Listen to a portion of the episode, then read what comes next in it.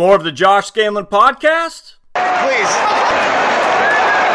Please. Here you go. The Josh Scanlon podcast starts right now.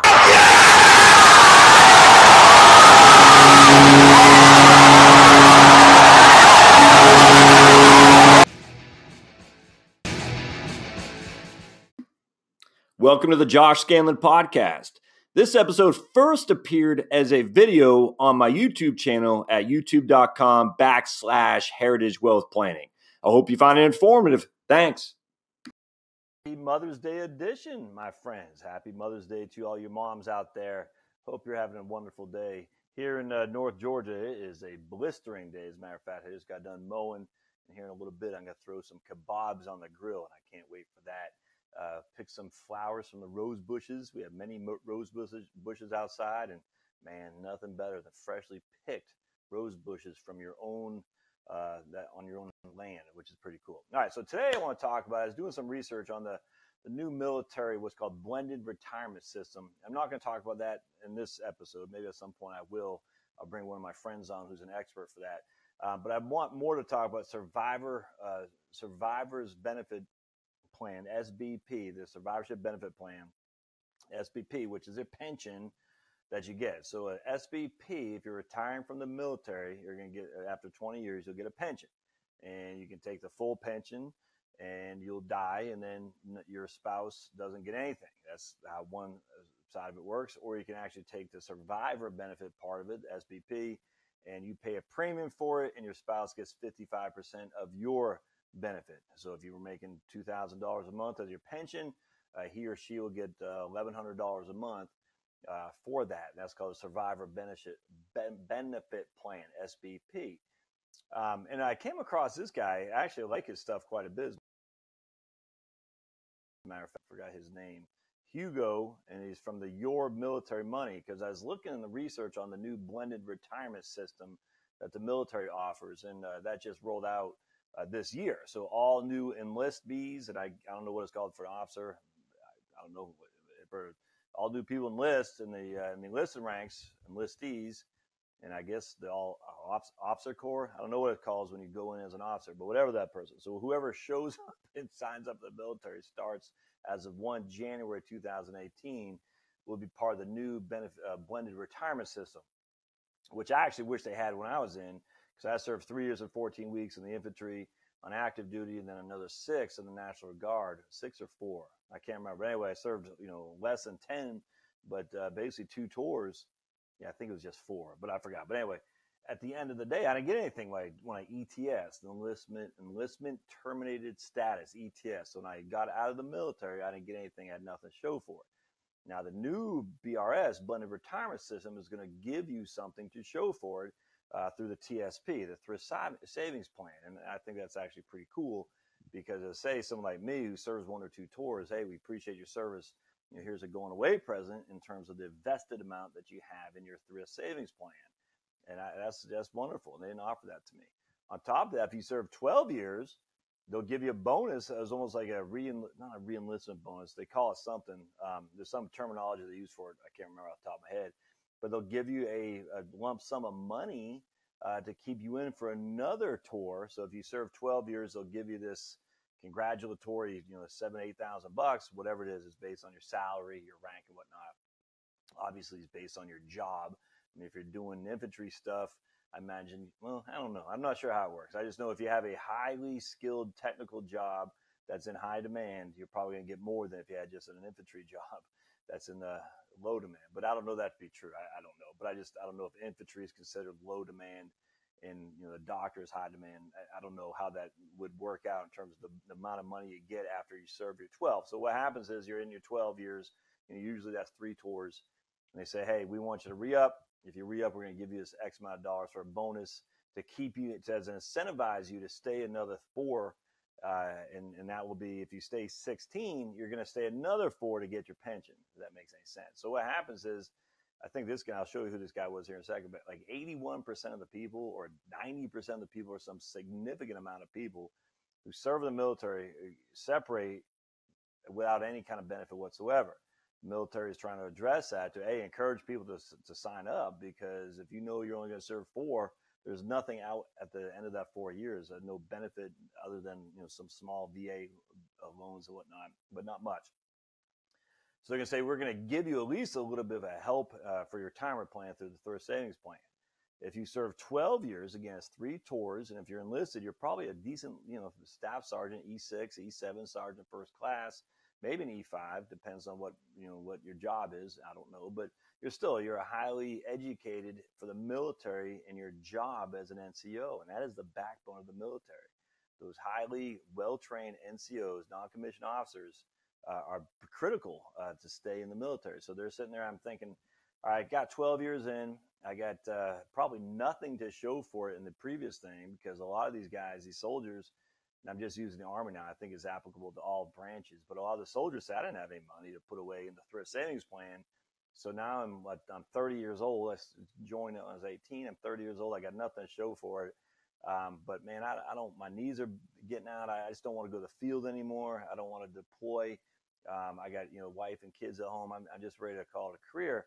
And that's a big loss for the military. That's a huge loss for the military because that guy, that's that staff sergeant right there, that lady, has a significant amount of experience in that job, that military occupational specialty MOS. And even as 11 Bravo, like I was, if you're 11 Bravo and you got 12 years experience, I mean, that is a significant person for your unit. Those people need to stay in the military. So the military is saying, we're going to reward you. And they call it something I can't, I'm just drawing a blank with the terminology is they're going to reward you with a cash bonus to incentivize you to stay in because they know if you serve, if you re up at 12, that means you're going to be until you're 16 years. And no one's getting out after 16 because that'd be stupid because you only got four years left before you fully qualify for the pension. No one's getting out at 16. So they're saying, look, if we can incentivize you to stay from 12 to 16, we're good. You're going to stay from 16 to 20. And I, I mean, I guarantee that happens 99% of the time. Conversely, on the other hand, there's also probably a lot of pretty good people who could be good soldiers, um, but don't want to risk it. They say, well, I don't want to go in for one tour, four years, for instance, and not have any, you know, I'm going to sacrifice all this money that could be going to school, I could be in college, I could be at work. All this money that I'm I'm gonna is an opportunity cost. I'm losing money that I could have in my 401k at my work or whatever, and and I don't want to let that. I don't want to waste that to lose that potential for that money to, to a accumulate and b grow. So the military is now saying, "Oh, don't worry, we have a similar thing, a defined contribution plan, the TSP, where you put money in and we'll match it and when you ETS, either after four years or eight years, whatever it's going to be, uh, that's you're fully vested in it. That's freaking awesome, man. That's fantastic. And so that way, let's say you serve, you serve two tours and you're eight years in, you get, I don't know, $40,000 in your TSP because they're going to give you 5% match, my friends. 5%. That's 5% real money. And again, I don't know what the pay scale is right now for the military. I just don't know. But let's just say you got 40,000 in your TSP after eight years you know, if you separate from service then, that's yours, man. That is your money. Hopefully you do the Roth TSP, but either way, it's still that's yours and it can't be taken away from you. Uh, that's a pretty good incentive too to encourage people a to stay in, and maybe those guys like I was after four years, again three years and 14 weeks, but whatever. After my first tour, might say, yeah, I'm not sure if I want to stay in, but I don't think I'm going to make it till 20. But you know, there's a value there to keep that guy in for another tour for sure. So I, I, think this is fantastic, the blended retirement system. I'm, I'm stoked for it. Now you do you are going to lose a little bit of your pension after 20. Well, just I'll go and finish up what we're talking about the BRS. So you, once you hit the 20 years, this will be a good segue into survivor the survivor um, SBP survivorship benefit plan, survivor benefit plan that you get as a pension. So let's just say you serve 20 years, whereas before I think you're getting two and a half times salary um, times your highest salary, your high, your high three, your three year salary. So, you know, you're making $3,000 a month as your highest three years, you get uh, two and a half times that uh, off top of my, uh, no, it's, uh, yeah, two and a half times. I can't remember off the top of my head how it works, but it's two and a half times. That's to be reduced to two times, if that makes sense. So off the top of my head, if you were making $3,000 a month, you're to get, you know, some portion of that is 40, it's 45%. That's what it was. Now it's 40%. Is that what it is? I can't remember. But anyway, we'll get more detail on that later on uh, because the whole point of this is when you retire in this stage, you're going to still get a benefit. I think it's 40%. That's what it was. It's 40% of your top three, whereas before it's 50% of your top three. I think that's it. and I forgot what the two and a half to two percent. So it drops from two and a half percent times number of years served, I think, to two percent. yeah, it is what it is. So it's two and a, it used to be two and a half percent. That's what it was. It used to be two and a half uh, times the number of years served. So if you serve 20 years um, times 2.5, it'd be 50% of your of your uh, pre-retirement salary. That's what it was. So if you were served again 20 years and you retire, you get 50% of your pre-retirement salary for the top three years, if that makes sense. And so if you're making 3000 a year, a month, I should say, you get 1500 bucks of that. And, and, if I'm off the numbers, don't, do not retire based on me yapping here. But that, that's pretty much my understanding of how that worked in the old uh, system. It was two and a half times the number of years you were in as a soldier. And that would give you the amount of your percentage of your top three for salary. Okay. Now it's 2% of the number of years you were as a soldier and that would give you the t- percentage of your top three as a salary, top three earnings years. So now it's you serve 20 years, you get 40% of your top three years in salary. Whereas before, if you serve 20 years, you get 50% of your top three in salary. On the other hand, you serve, you only get 40% of your top three of the salary for serving four, uh, 20 years, but now you're going to get the TSP because they're putting in money in there as long as you contribute as well. And I think they're actually even giving you 1% no matter what. Don't quote me on that, but my understanding is they're going to give you 1% even if you don't do anything. So there's still, you're, I mean, I'm not saying which is better or good. It doesn't matter anymore because at the end of the day, this is for all new soldiers going in as of 1 January 2018. All right, so that's a blended retirement system in a nutshell. Again, before you act on it, man, here, here's the uh, the DoD militarypay.defense.gov. So just you know, look at that militarypay.defense.gov. But what I wanted to talk about was this guy here. My man uh, Hugo was an Air Force pilot, just retired at Your Military Money, and he's got a video on here. Actually, let me minimize myself. That I like quite a bit. I a survivor benefit plan versus life insurance. I'm I this I like it. The guy's a, a very well spoken guy. He explains it very well, easy to understand. Um, and, and, I like how he does this. Now he just got out. And again, I don't know what's called for officers. Is for enlisted, it's called ETS. So that means you separate from service. And uh, and he's married with uh, with kids and whatnot. So it was an important thing for him to consider the survivor benefit plan. I didn't, so I commented on here because I agreed literally 100% with what they said. And I said, I hear all the time about folks sacrificing survivor benefit plan to get a permanent life insurance policy. So what that means is when you take the SBP, you're going to pay a monthly premium for that. All right. So the SBP, the survivor benefit plan, means that your surviving spouse will get 55% of your pension. So going back to what we just talked about, say you're going to get, uh, you know, 2000 a month as a pension and then you die, your surviving spouse is going to get $1,100 a month. All right. For the rest of her life or his life, however it works. Now, for that, you're paying a premium of like 250 bucks or 260 bucks. I don't know what it is today, but it's, it's not insignificant by a stretch of imagination. It's, it's, you know, it's, it's high. And so what the alternative, a lot of people say, well, just buy a life insurance policy with the amount of the premium you're going to pay for the SBP. And so that way you get your full SBP, you get your full pension, that full 2000 a month, and you don't have to sacrifice that $260 a month for the pension for the survivor benefit program, the, the again, because the SBP to have that survivor benefit, there is a cost to you. There is a premium that you pay for that. Again, let's just say it's 260 bucks. It's something like that. And so the idea would be, well, you get to keep, if you don't do that, the SBP, you'll get the full 2000 a month and you can pocket that extra $260 because that is money that would have gone towards the uh, survivor benefit plan but you have to replace it with something would be the argument and the replacement would be a life insurance policy. And in theory this makes sense and i'm not against this not against this but what i say here is i uh, people who sacrificed their sbp who did not pay for the survivor benefit plan but instead they bought a life insurance policy or a permanent life insurance policy.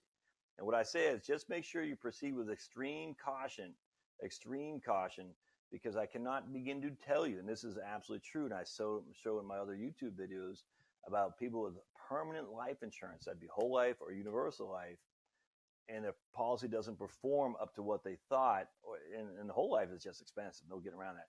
but the policy did not perform up to what they thought, especially for universal life. And now they're going to be 75 years old, not doing so good health wise, but the policy is going to lapse. So all the money that they thought they were saving by not paying for their premium on a survivor benefit plan, they're going to use that to a whole uh, universal life insurance policy. But now they're going to get 70 years old, 75 years old, and not in great shape. But man, that policy is not done well because the interest rates have stayed low. The cost of insurance has gone up. And now it's not only going to cost that 250 bucks a month that initially they had, but it's actually going to cost a lot more because they got to deliver cash to keep the policy solvent. I know that's a lot to think about. I get that. That's why you need to seek counsel on this stuff. It's critically important. But I'm just telling you, just don't fall from a salesman the idea of I'm going to sacrifice my survivor benefit. Instead, I'm going to buy a life insurance policy without giving it due research. Again, I'm not saying don't do that. Just you got to research it, my friends. That please, please, please, it's critical.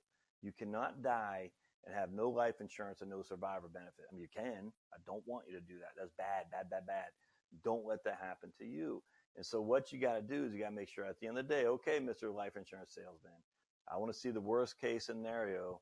What's going to happen if that policy does not perform? And that is what you want to get if it's a universal life policy. When is this puppy, if it doesn't perform, going to require cash infusion from me. And they can run the quote for it. They can run the illustration. In fact, I don't have any here. But when they run you the illustration to pitch you on the product, they're going to show you the assumed and they're going to show you the guarantee costs and the assumed rates of return, the assumed costs, and then they're going to show you the guarantee rates, the guarantee costs. You got to look at the guarantees because that is the minimal that the, that's that's the guaranteed minimum that the insurance company is going to offer you. Now, a lot of times they'll say, "Oh, don't worry about it. It's only happened once in the history of mankind," or something like that. Uh, okay, that's fine. That doesn't mean it can't happen again. yes, it might have only happened once in the history of mankind, but that doesn't mean it can't happen. And on top of that, if it was so safe, then why are all these people running out of their life insurance policies? I see it with my very eyes, my very eyes. The worst case scenario is a guaranteed minimum. The assumed is what they're paying today with the cost, the interest rates, and all that. And then the assumes a fair, you know, fair, uh, a fair proposition. Don't get me wrong, but it doesn't have to be. It's not binary. It doesn't have to be the assumed or the guaranteed. It could be halfway down the middle. And again, you don't want to be 75 years old and your policy is going to blow up in your face and your cash flow is tight and all of a sudden you don't have anything to take care of your surviving spouse. That's the wrong answer. At least the survivor benefit plan, the SBP, you know for a fact that he or she is going to get 55% of your pension. And that's a COLA adjusted too, by the way. So that's a big deal. Now, if it's whole life, at least a nice thing with whole life, you know for a fact if you pay X, you will have that life insurance for literally your whole life. That's what it works. So you know for a fact if the premium is 500 bucks a month and you pay 500 bucks a month, you will have that life insurance. That's not debatable. You don't need to worry about so much. So whole life actually is my preference if you're going to uh, avoid the survivor benefit plan instead of instead buy a life insurance policy. Um, whole life is my preference, absolutely, because you know up front if you do X, you will get Y at your death. Your spouse will get Y at your death. No, no getting around that. The reason why a lot of the salesmen don't sell you whole life though is because it's freaking expensive. It's expensive. I can almost assure you the premiums on whole life will be more than the premium premiums on your survivor benefit plan. So if your survivor benefit plan premium's 260 and your whole life premium's 550, let's just say for instance, and your whole life does it give you $250,000 of coverage? And I don't know if that's a good trade-off. That again, you need to crunch the numbers there, but generally speaking, I like the survivor benefit plan.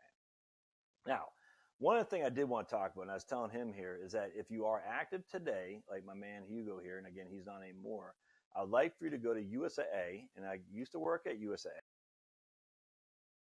Want because Hugo talks about uh, VGLI. Uh, yeah, I don't think he puts his. He doesn't have much of notes. That's too bad. Uh, he talks about VGLI, which is Veterans Group Life Insurance, um, and transitioning from SGLI, Soldiers Group Life Insurance. So when you're in active duty, you have this thing called SGLI. It's like employer life insurance. Right? Basically, it's employer life insurance. It's cheap, it's guaranteed, and you pay a little bit, and the government pays most of it. It's it's a great thing. You should have for sure. But what my man Hugo is saying is when he tra- and he's going to be financially saved because he's got savings, he's got real estate, he's got his pension.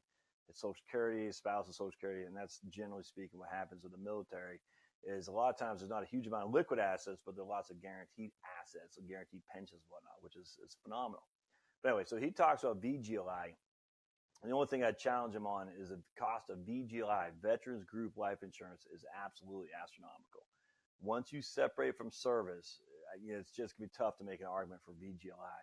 The only benefit about VGLI, Veterans Group Life Insurance, it is guaranteed. So once you separate, they, they can't say, oh, you got you know, heart disease or you smoke eight packs a day. They have to take you on. There's no other way around that.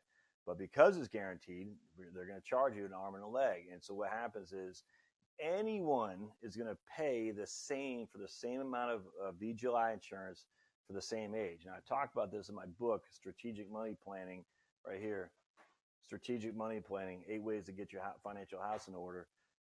I, am not a fan of VGI, and I'm not a fan of employer-sponsored life insurance when you separate from service generally because it's freaking expensive. It's the rates that I think I have a chart in here, but the rates are banded. So the older you get, the more expensive it becomes. In fact, I think I'd yeah. So let me give an example. VGLI, 50 to 54 years old. If you want $400,000 of life insurance, it's going to cost you $144 a month. Uh, the minute you go from 54 to 55, the premiums go to 268 a month. And you're not likely to die at 55 to 59 years old. And so when from it just gets more and more and more expensive. I mean, ridiculously expensive the older you get.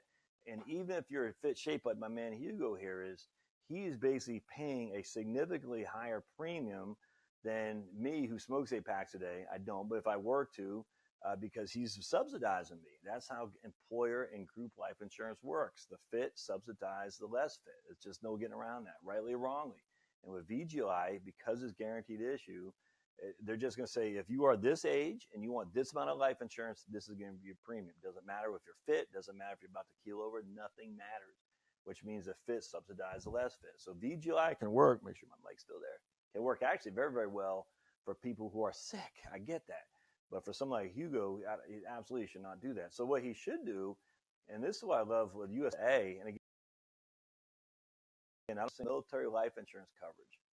A military protection plan is what it's called, MPP. And when I was there, I used to tell everyone who was on active duty to freaking buy the MPP, military protection plan. And here's why. It's term life insurance, all right? But what happens is it's guaranteed SGLI replacement. So when you separate from service, you can get enough to replace your SGLI guaranteed up to SGLI is $400,000. But what happens is, so insurance that grows you, if you're between 18 and 35, you can get another 100,000 term life when you marry, buy a house, have a baby. Uh, coverage during time of war is not, you know, prohibitive when you for wartime, which a lot of life insurance companies is. Uh, lots of benefits here, but the best benefit is that basically when you separate from service, you can get up to the SGLI without having to prove to be underwritten again, which is without having to go through another underwriting. So let's just say you're a 22 year old soldier. You say, man, I, you know, I, at the end of the day, I'm going to try to stay in for another 18, but I'm not sure I'm going to make it. But I want to make sure that my wife and children are squared away with life insurance when I die. You buy the military protection plan from USAA. I actually think they call it military protection plus, if I'm not mistaken. Um, anyway, MPP you buy this policy with USAA, say $250,000 of life insurance, a 30 year term, I don't know, it costs 35 bucks. I don't know what it is. Maybe say 35 bucks a month. It's incredibly cheap. You're being underwritten for a young man who's in great shape today, and that underwriting will never, ever, ever, ever, ever change. You will always be for real. Uh, for, that will always be the price you pay as if you were a 22 year old man uh, who's uh, in great shape. It'll never go up. It'll never go down either, but it'll never go up. And so when you separate from service, you can say, I do not want that VGLI. Remember, you're going to be forced to lose your SGLI, which means your only option is you go to VGLI, which is incredibly expensive. But if you have this military protection plan at USA already in the background, you can go buy it. You cannot buy it. You just say, USA, I'm losing, I'm dropping my VGLI and instead, I'm going to replace that with my military protection plan. A wonderful option that USA offers. I don't know why they don't advertise enough. It's fantastic, and you should do it because you're going to be. USA is going to say, "You got it."